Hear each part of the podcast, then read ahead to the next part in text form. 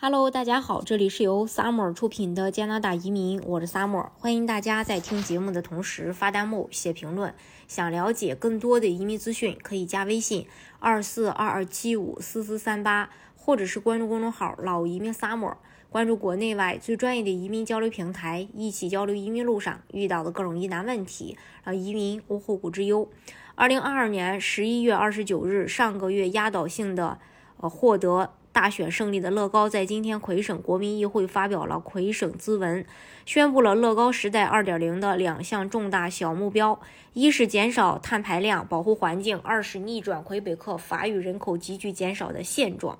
为了实现第二个小目标，乐高宣布将调整一些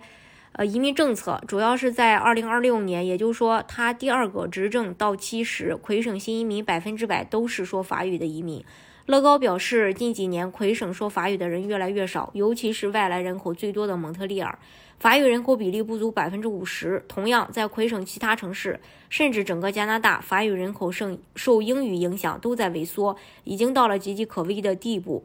在乐高第一任期到期前，他率领 CAQ 党实现了大幅削减移民，每年魁省接纳的移民数量不得超过五万。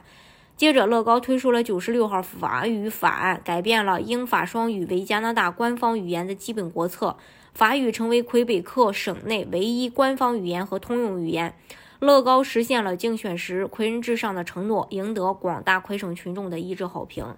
在新的任期，乐高将以九十六号法案为基础，更坚决地执行一系列保护法语地位和纯正的魁北克的政策。也就是说，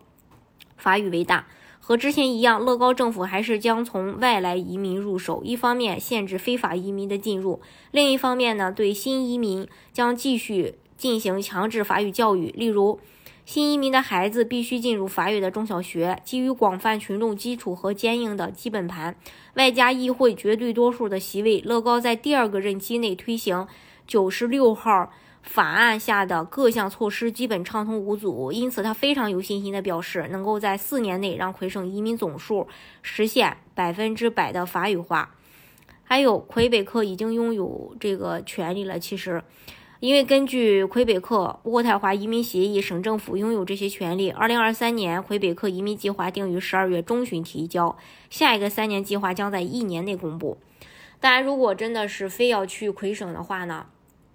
呃，这个未来必须得要学法语了。你要是不学法语的话，可能，嗯，你在魁省去办移民的话，可能拿不到身份，或者是说，呃，大家实在想去魁省，那就先通过其他省的项目拿到身份，拿到身份以后再去魁省，这样也可以。